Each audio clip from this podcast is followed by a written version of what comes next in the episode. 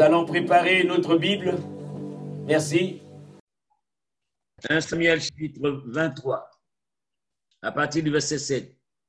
Saoul fut informé de l'arrivée de David à Keïla et il dit, Dieu le livre entre mes mains, car il est venu s'enfermer dans une ville qui a des portes de bar.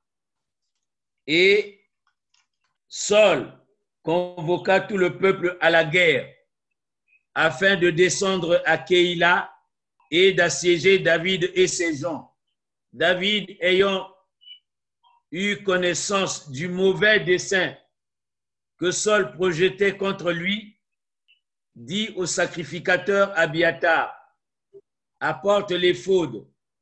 Et David dit, Éternel Dieu d'Israël, ton serviteur apprend que Saoul veut venir à Keïla pour détruire la ville à cause de moi.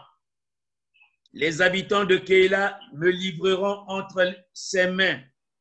Saoul descendra-t-il comme ton serviteur l'a appris? Éternel Dieu d'Israël,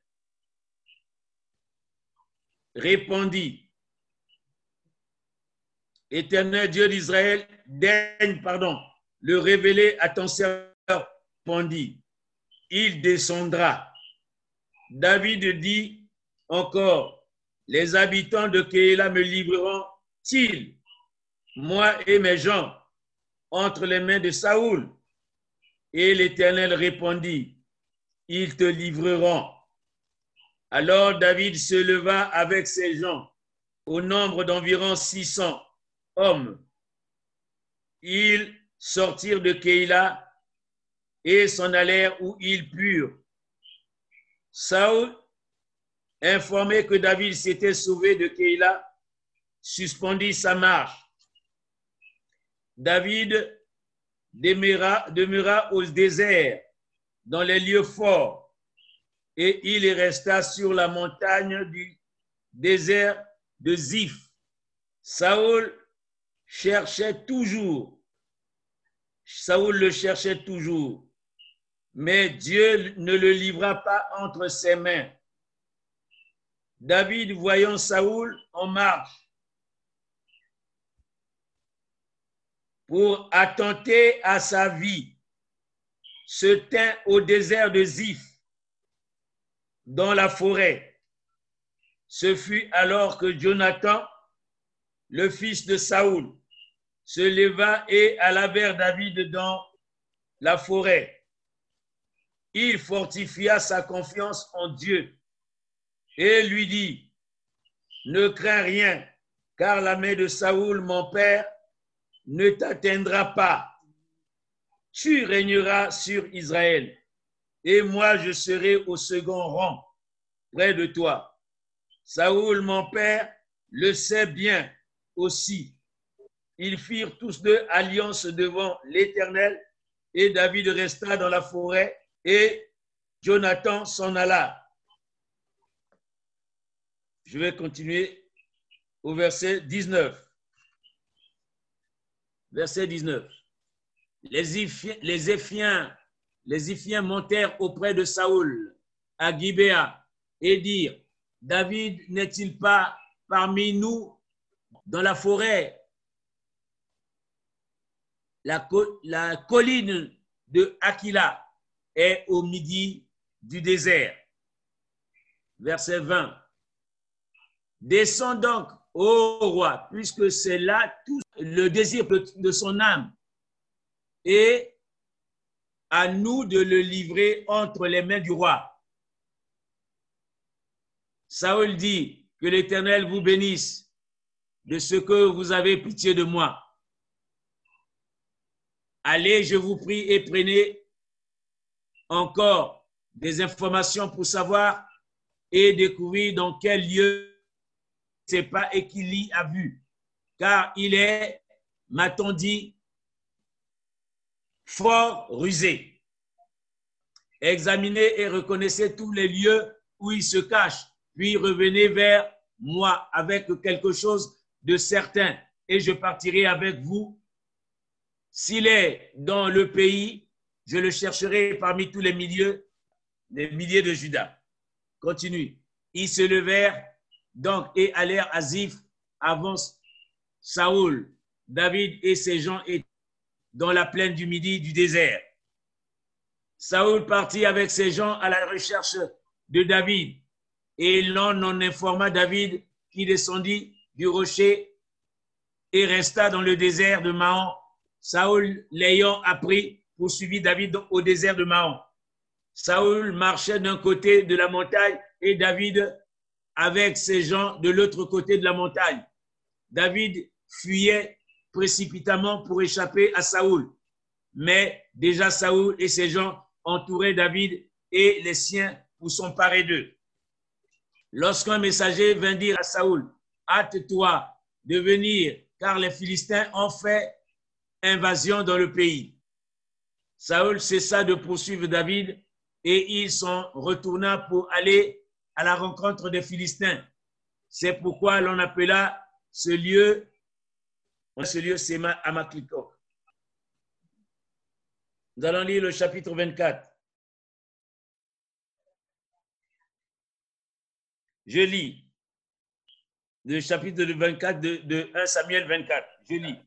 De là, David monta vers les lieux forts d'Angedi, où il demeura. Lorsque Saül fut revenu de la poursuite des Philistins, on va lui dire, voici David est dans le désert d'Angedi. Saül prit 3000 hommes d'élite sur tout le Israël et il alla chercher David et ses gens jusque sur les rochers des boucs sauvages. Il arriva des parcs des brebis qui étaient près du chemin. Là se trouvait une caverne où il entra pour se couvrir les pieds. David et ses gens étaient au fond de la caverne. Les gens de David lui dirent, voici le jour où l'Éternel te dit, je livre ton ennemi entre tes mains. Traite-le comme bon le semblera. David se leva et coupa doucement le pont du manteau de Saoul. Après cela, le cœur lui battit parce qu'il avait coupé le pont du manteau de Saoul. Et il dit à ses gens, que l'Éternel me garde de commettre contre mon Seigneur, loin de l'Éternel, une action telle que de porter ma main sur lui, car il est loin de l'Éternel. Par ces paroles, David arrêta ses gens et les empêcha de se jeter sur Saoul. Puis Saoul se leva pour sortir de la caverne et continua son chemin. Après cela, David se leva et sortit de la caverne. Il se mit à crier après Saoul, Ô mon roi, Seigneur, Saoul regarde derrière lui et regarda derrière lui. Et David s'inclina le visage contre terre et se prosterna. David dit à, Saoul, pourquoi écoutes-tu les propos des gens qui disent, voici David cherche ton malheur. Tu vois maintenant de tes propres yeux que l'Éternel t'avait livré aujourd'hui entre mes mains dans la caverne. On m'excitait à te tuer, mais je t'ai épargné et j'ai dit, je ne porterai pas la main sur mon Seigneur, car il est loin de l'Éternel. Voici mon Père, vois donc le pont de ton manteau dans ma main puisque j'ai coupé le pont de ton manteau et que je n'ai pas, je ne t'ai pas tué, sache et reconnais qu'il y a dans ma conduite ni méchanceté, ni révolte, que je n'ai point péché contre toi. Et toi, tu me dresses des embûches pour m'ôter la vie. L'Éternel sera juge entre moi et toi. Et l'Éternel me vengera de toi. Mais je ne porterai pas la main sur toi. Amen.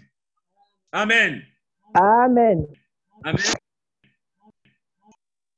Le thème de ce matin s'appelle les amis ennemis. Les amis ennemis. Dans le mot ami, il y a le mot amour. J'ai emprunté ce thème, je l'avais vu euh, l'une de, nos sœurs en Christ, la sœur euh, Seka. Elle devait être du, de la Côte d'Ivoire. J'avais envoyé ça une fois à beaucoup d'hommes et de femmes pour qu'ils lisent. Les amis, ennemis. Mais aujourd'hui, le Seigneur m'a donné une inspiration euh, tout à fait différente. Les amis, ennemis. Alors, nous, avons vu le cas de Saoul et de euh, David. Saoul, c'était le petit, enfin, disons, le l'ami, l'ami du roi. Il était son fils spirituel, son ami personnel. Mais, David euh, avait un avenir chaleureux, un avenir vraiment euh, laborieux, prometteur. Saoul le savait. La Bible dit que David était un homme selon le cœur de Dieu. Et David était promu pour devenir roi. Mais Saoul savait que Dieu devait le destituer. Mais Dieu avait suscité dans le cœur d'un enfant de Saoul des bienveillances envers David. Et cet enfant aimait David. Et aimait David. Il s'appelait Nathan. Il aimait beaucoup David. Mais chaque fois que son père avait des pièges, avait des complots contre, euh, contre David, il allait lui en informer, frères et sœurs. Ils étaient des grands amis, mais des vrais amis. Ils ont fait donc alliance tous les deux. Alors, frères et sœurs, dans le mot ami, il y a le mot âme. Dans le mot âme, il y a à l'origine le mot amour. L'amour, c'est l'opposé. Alors, entre, dans ce thème qu'on appelle les amis ennemis, dont les amis ennemis, ils sont en paix, ils sont en alliance, mais c'est une paix de façade, une alliance de façade entre, David et Saoul, il y a une alliance de façade. Entre amis et ennemis, il y a plutôt une guerre d'usure. Je dis bien entre, entre amis et ennemis, il y a plutôt une guerre d'usure. Amen. De même, il y a de même une différence entre amis, ennemis et ennemis, amis. Ça existe. Je vais vous donner, il y a, je dis, il y a une différence entre amis, ennemis et ennemis, amis. Quand vous êtes amis, ennemis, je vais juste donner un exemple. Un ami ennemi, c'est comme la France-Afrique. La France et l'Afrique sont des amis ennemis. L'Afrique aime la France, la France aime l'Afrique, mais il y a euh, une amitié de façade. Il y a des intérêts qui prédominent en réalité. Il y a un dominant et il y a un dominé. Ça, c'est des amis ennemis. Je t'aime parce que je tire des intérêts sur toi. Si je n'avais pas d'intérêt sur toi, tu ne serais pas mon ami. C'est un exemple, tout simplement, comme l'Allemagne et la France au temps de la, euh, de la guerre mondiale, lors de l'occupation française, le régime de Vichy et l'Allemagne euh, qui occupait la France, c'était des amis et c'était des ennemis amis. C'était des ennemis amis. Donc, par exemple, Dieu et Satan sont des ennemis, mais ils ne sont pas amis. Mais Satan est, l'ennemi de Dieu. Et Satan n'est pas un ami de Dieu. Dieu n'est pas ami de Satan. Ils ne peuvent pas s'entendre ni se réconcilier. Eux, ils sont des ennemis. Ils ne sont pas des amis. Satan et les hommes ne sont pas des amis. Même s'il y a un serviteur de Satan, mais il est ami, mais ennemi de Satan. Celui qui sert Satan est, ami de Satan, mais Satan n'est pas son ami, c'est son ennemi. Les noirs et les blancs racistes, les noirs racistes et les blancs racistes sont aussi des amis ennemis. Ceux qui tuent les blancs sont des amis. Ils, sont tous des humains, mais ce sont des, des amis ennemis. Je vais vous donner un exemple d'amis ennemis dans la Bible. D'ennemis amis dans la Bible. Nous allons prendre la Bible dans Actes des Apôtres. Actes des Apôtres chapitre 12, verset 20. Je vais lire. Actes chapitre 12, verset 20. Je lis la parole de Dieu. Hérode, le roi Hérode de l'époque, Hérode avait des dispositions hostiles à l'égard des Tyriens et des Sidoniens, mais ils vinrent, ils vinrent le trouver d'un commun accord.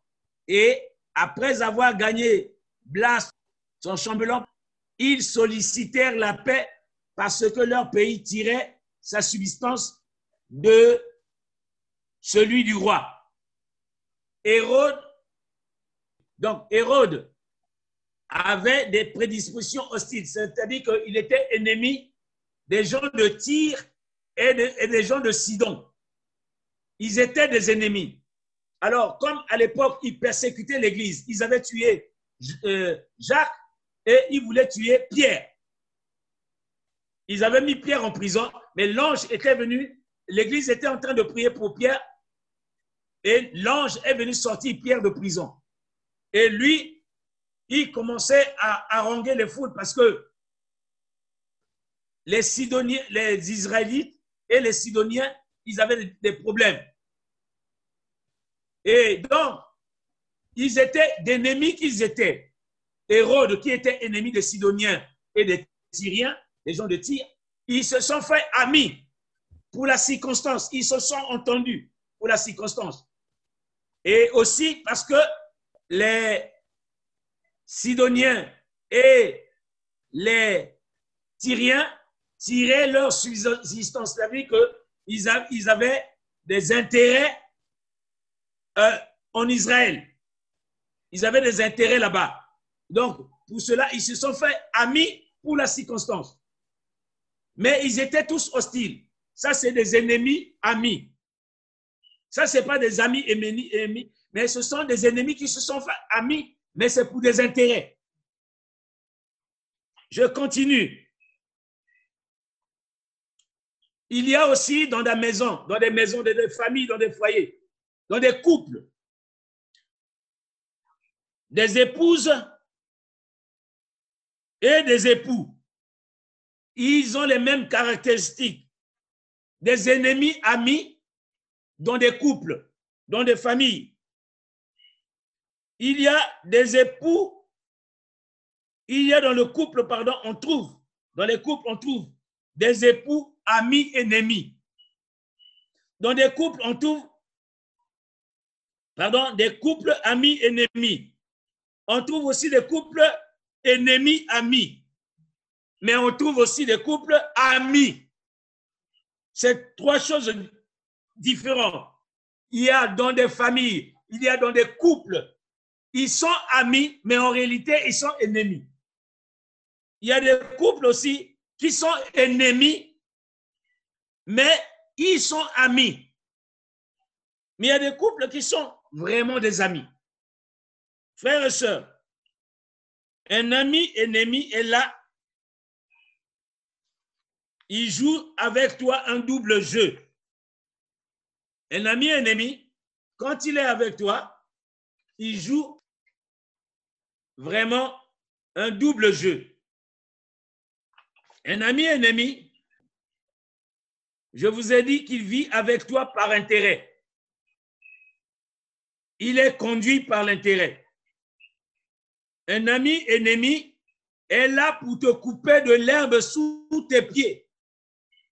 Un ami. Ennemi est avec toi, c'est pour te couper de l'herbe sous tes pieds. Un ami ennemi, c'est celui qui aime à te décourager tout le temps. Ça, c'est un ami ennemi.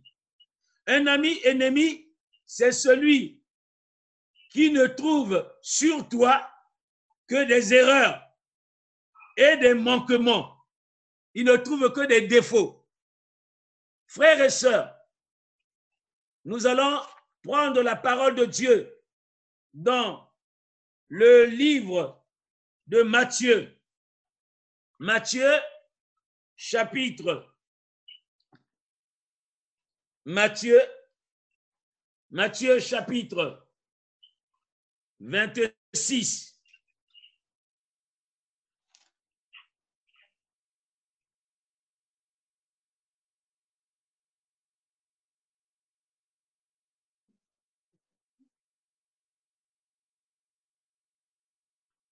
Amen. Matthieu chapitre 26.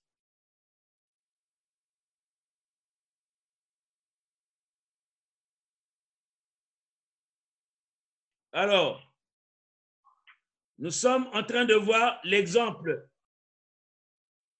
de Judas et du Seigneur.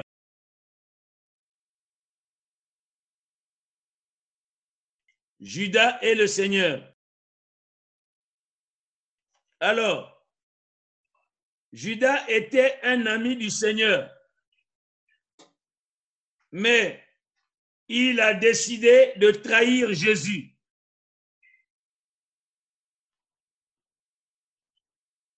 Il a décidé de trahir Jésus, frères et sœurs.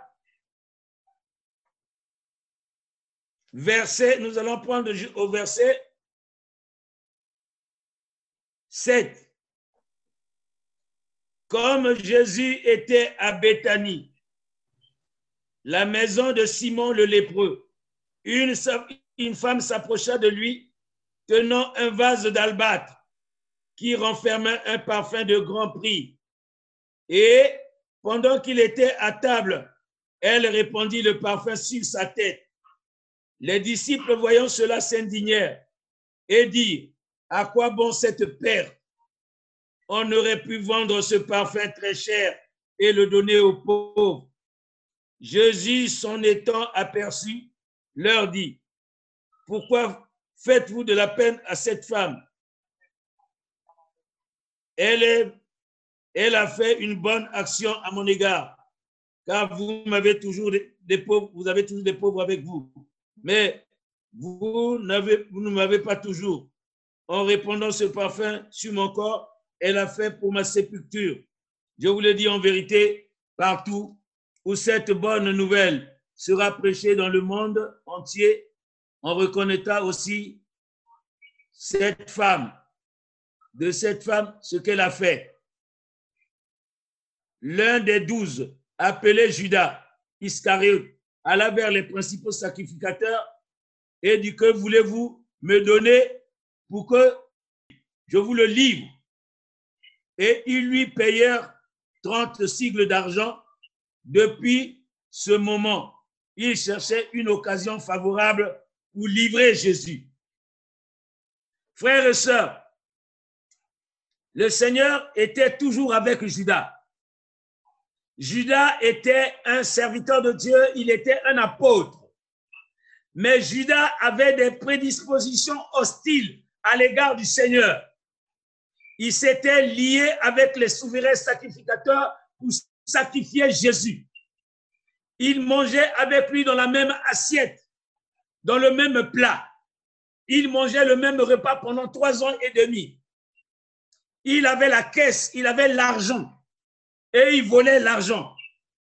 Frères et sœurs, c'est ce même Judas qui est allé exposer le Seigneur vis-à-vis de ses ennemis.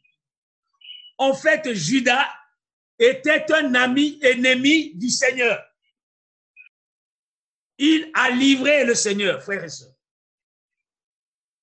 Et dans la vie, il y a aussi des Judas, des ennemis, amis, comme Judas. Frères et sœurs, ce soir, ce, matin, je te parle de la part du Seigneur, des amis ennemis qui t'entourent. Frères et sœurs, dans le monde entier, dans chaque famille, dans chaque foyer, il y a des amis ennemis. Ils sont nombreux. Je ne te dis pas de faire du mal à tes amis ennemis parce que la parole de Dieu te parle ce matin. Que quelquefois tu es entouré des amis ennemis, tu ne sais pas que tu es entouré des amis ennemis si Dieu n'ouvre pas ton intelligence. Frères et sœurs, nous parlons de la parole de connaissance. Nous avons dit qu'il faut prier le Seigneur pour qu'il te donne le don de la parole de connaissance. Ça te permet de connaître ceux qui t'entourent, ceux qui sont avec toi, qui vivent avec toi. Qui sont tes amis, ou tes vrais amis, ou tes faux amis. Je te parle des amis ennemis. Il y a aussi certainement des ennemis amis, mais un chrétien ne doit pas avoir des ennemis. Ne devrait pas avoir des ennemis. Alléluia. Amen. Alors, donc, je continue la parole de Dieu. Un ami ennemi, c'est celui qui ne trouve sur toi que des erreurs et des défauts.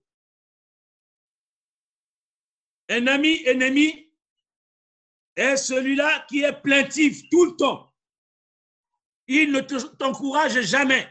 Ça, c'est un ami ennemi. Un ami ennemi n'est jamais content de toi, jamais satisfait de toi un ami ennemi te manquera tout le temps du respect. Un ami ennemi mange avec toi dans la même assiette, dans le même plat, mais il n'hésitera pas de comploter contre toi. Un ami ennemi, vous mangez dans, le même plat, dans la même assiette, il n'hésitera pas de te poignarder derrière le dos un ami ennemi n'hésitera pas de te poignarder, même combien que tu manges avec lui dans la même assiette. Un ami ennemi te donnera un baiser. Le cas de Judas. Il te donnera un baiser, c'est un baiser de trahison. C'est pour te trahir. Un ami ennemi, c'est un homme, c'est une femme mariée un homme, une femme mariée qui n'hésitera pas de tromper son mari ou de tromper sa femme avec quelqu'un d'autre, c'est de la trahison. Un ami ennemi, c'est un ami qui te ment tout le temps comme il respire. Un ami ennemi, c'est un ami c'est celui, c'est celui-là qui ne te dit jamais la vérité, jamais. Il n'est pas là, il te dit jamais la vérité. Ça, c'est un ami ennemi. Un ami ennemi n'hésitera pas de se mettre du côté de tes ennemis, comme Judas, comme David, comme Saoul. Donc, un ami ennemi n'hésitera pas de se mettre du côté de tes ennemis visibles et de tes ennemis invisibles. Un ami ennemi n'aura pas froid aux yeux pour accomplir des desseins ignominieux contre toi. Un ami ennemi sera bien avec toi, mais aura pour but de convoiter ta femme ou de convoiter ton mari. Un ami ennemi, c'est celui-là, quand tu es honoré, il n'aime pas ta gloire. Il n'est pas content.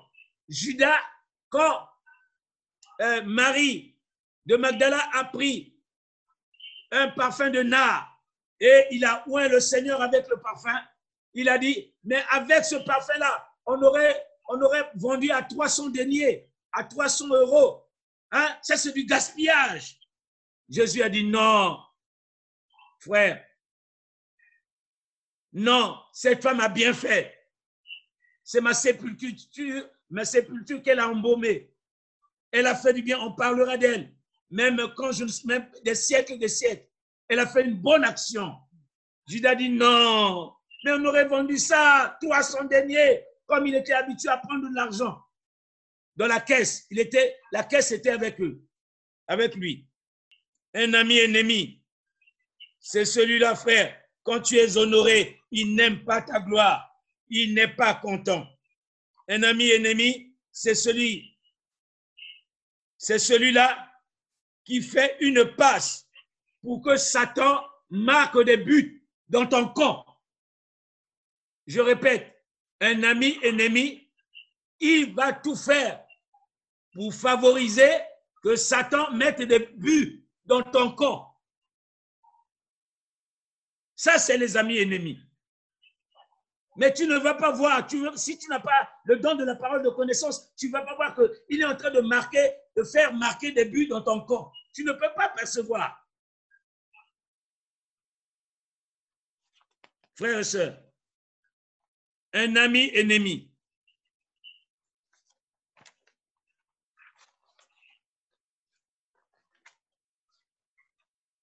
Un ami ennemi.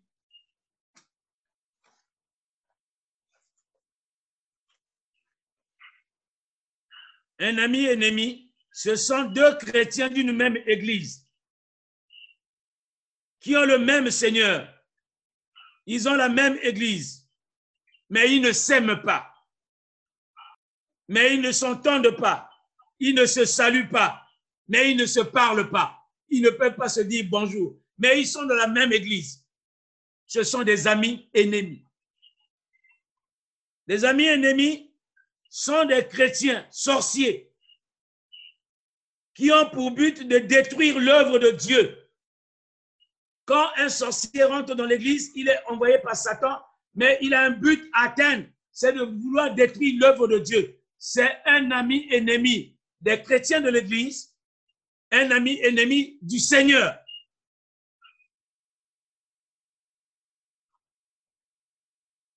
Des amis ennemis sont ceux qui se disent chrétiens, mais en réalité, ils sont des agents doubles du diable. Ils sont à Christ, mais sont aussi à Dieu. Ils n'ont pas une position fixe. Ce sont des agents doubles. Un ami ennemi, des amis ennemis n'aiment pas s'unir avec les autres chrétiens dans la communion fraternelle. Ce sont des amis ennemis. Ils ne veulent pas la communion fraternelle, être ensemble avec les, les autres chrétiens, alors que la Bible dit qu'ils étaient tous ensemble dans un même lieu. Mais quand, quand ils sont chrétiens, ce sont des amis ennemis. Des amis ennemis sont ceux qui sèment des discordes, des divisions dans l'Église, ceux qui sèment des divisions, ceux qui sèment des discordes dans les, églises, ce sont des amis ennemis de Dieu et des amis ennemis des chrétiens de l'Église. Les amis ennemis sont ceux qui bloquent l'œuvre de Dieu consciemment ou inconsciemment. Ce sont des amis ennemis. Consciemment, ils peuvent bloquer l'œuvre de Dieu. Inconsciemment, ils peuvent bloquer l'œuvre de Dieu. Ce sont des amis ennemis de Dieu et de, de l'Église. Les amis ennemis sont ceux qui ne veulent pas servir le Seigneur. Quand tu vois quelqu'un qui n'aime pas servir le Seigneur, c'est un ami ennemi de Dieu, du Seigneur. Les amis ennemis sont ceux qui vivent dans le péché de manière récurrente et volontaire. Quand vous voyez quelqu'un qui vit toujours dans le péché, le même péché d'année en année, il ne peut pas se repentir, il ne peut pas laisser tomber. C'est un ami ennemi du Seigneur. Les amis ennemis sont ceux qui murmurent tout le temps contre les serviteurs de Dieu, contre les enfants de Dieu, contre les autres. Ce sont des amis ennemis.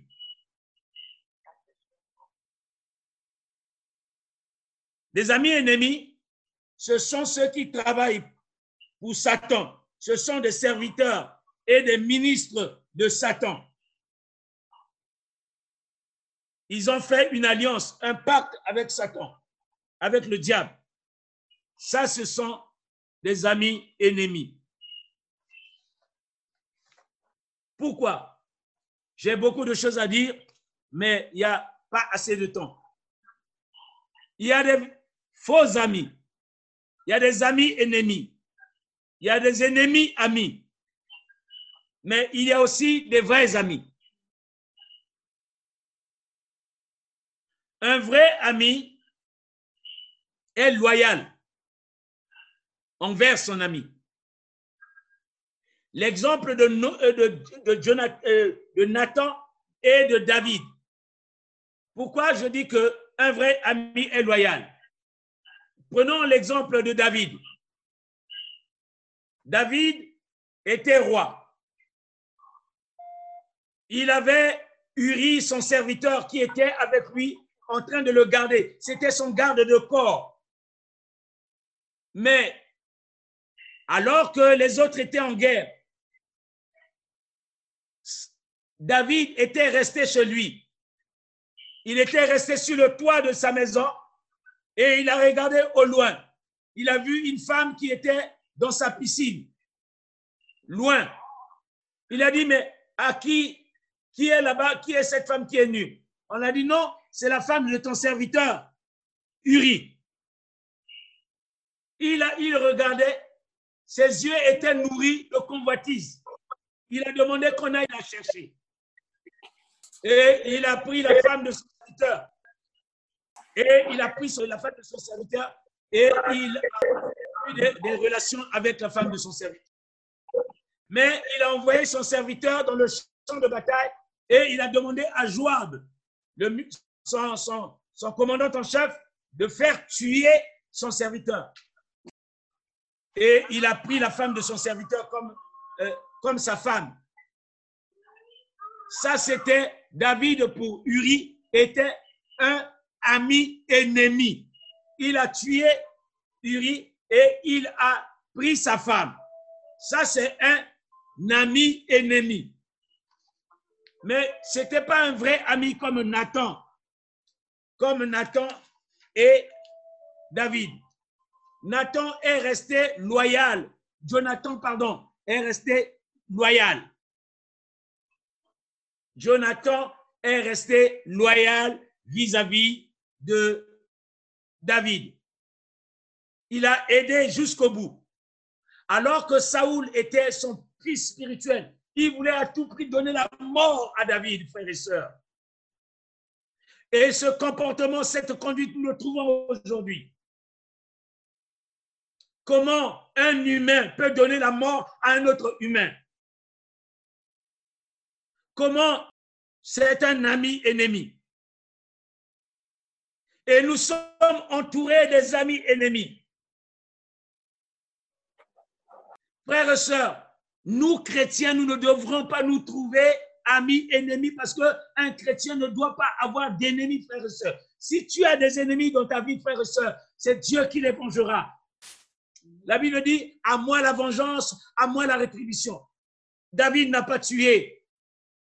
David n'a pas tué Saoul. Il a prié et Dieu s'est vengé de, lui. Jusqu'à la fin, il a. Et, papa Olivier venait de parler de, de Delilah et, Samson. Samson est allé se marier avec une femme étrangère parce que entre les Juifs, ils se mariaient entre eux. Mais lui, elle était se marier avec euh, une femme étrangère qui était Delilah. Mais il a donné sa peau parce que c'était des amis ennemis.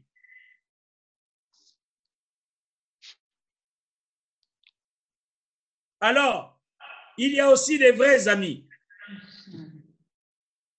Un vrai ami, je vous ai dit, est loyal. Un vrai ami est compatissant. Un vrai ami ne te trahira pas. Un vrai ami ira jusqu'au pied de la croix avec toi pour t'aider, pour te faire du bien, jusqu'au pied de la croix, comme Marie de Magdala a été délivrée des démons, mais elle a suivi le Seigneur jusqu'au pied de la croix, comme Pierre a suivi le Seigneur jusqu'au pied de la croix, comme les apôtres, ceux qui sont restés loyaux, ils sont allés jusqu'au pied de la croix, même si il a renié le Seigneur, Pierre, mais il était un ami du Seigneur.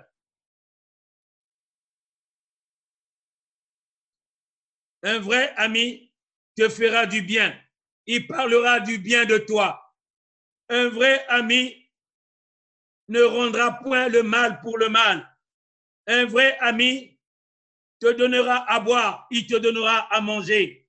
Un vrai ami donnera sa vie pour toi et se sacrifiera pour toi. Un vrai ami payera le prix pour toi. Un vrai ami priera et jeûnera pour toi. Un vrai ami ne te mentira pas. Il ne mentira pas. Un vrai ami ne te fera pas la guerre comme Saoul fera la guerre contre, euh, David. Un vrai ami ne te fera pas la guerre. Un vrai ami cherchera ta paix. Un vrai ami cherchera ton bien et non ton malheur, comme Saoul, comme, euh, comme Judas? Un vrai ami te consolera en temps d'épreuve, frères et sœurs. Un vrai ami ne complotera pas contre toi. Non, un vrai ami ne complotera pas contre toi, ni de près, ni de loin. Il ne pourra comploter contre toi. Non, frères et sœurs, un vrai ami ne peut pas il va déjouer les complots qui se font contre toi. Il n'ajoutera pas son suffrage vis-à-vis de ceux qui te calomnient, vis-à-vis de ceux qui, euh, qui complotent contre toi. Non, un vrai ami te défendra à corps et à cri. Un vrai ami ne t'abandonnera pas. Un vrai ami te servira loyalement. Un vrai ami te servira loyalement. Un vrai ami sera disponible pour toi. Un vrai ami te donnera des bons conseils. Un vrai ami ne convoitera pas ta femme ni ton mari en ton absence ou en ta présence. Il ne convoitera pas ta femme ni ton mari en ton absence ou en ta présence. Un vrai ami t'assistera au temps du deuil, au temps du malheur, il sera toujours près de toi. Un vrai ami t'aidera sans calcul. Il fera jamais de calcul avec toi. Un vrai ami parlera du bien de toi au roi. Il parlera du bien de toi et non du mal. Un vrai ami te parlera du Seigneur. Un vrai ami te parlera de Jésus. Un vrai, un véritable ami. Tu ne connais pas Jésus, il te parlera de Jésus. Un vrai ami te parlera de Jésus, t'amènera au Seigneur. Ça, c'est un vrai ami.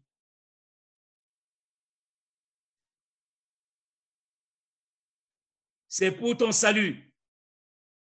Un vrai ami, je vous ai dit, il priera tout le temps pour toi. Un vrai ami se réjouira de ton succès. Un vrai ami se réjouira de ton succès. Un vrai ami t'élèvera. Il ne t'abaissera pas. Un vrai ami t'élèvera, mais il ne t'abaissera pas. Un vrai ami te défendra, mais il ne t'abaissera pas, frères et sœurs. Non, je voudrais simplement m'arrêter là ce, matin. Il y a beaucoup de choses à dire, mais frères et sœurs, il y a un temps pour tout. Non, je voudrais te dire simplement, te parler des vrais amis. je voudrais te parler des amis ennemis. Frères et sœurs, c'est pour cela, nous avons dit que nous devons prier pour avoir le discernement des esprits, pour avoir surtout le don de la parole de connaissance, afin de détecter au milieu de nous quels sont nos vrais amis, quels sont nos faux amis, quels sont des amis qui peuvent nous élever et ceux qui peuvent nous abaisser, des amis qui peuvent nous faire du bien. Avec eux, nous pouvons voir la gloire de Dieu.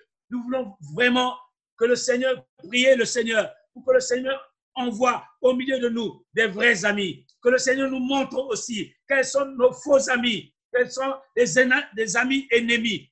Alléluia. Amen. Amen. Acclame le Seigneur. Merci.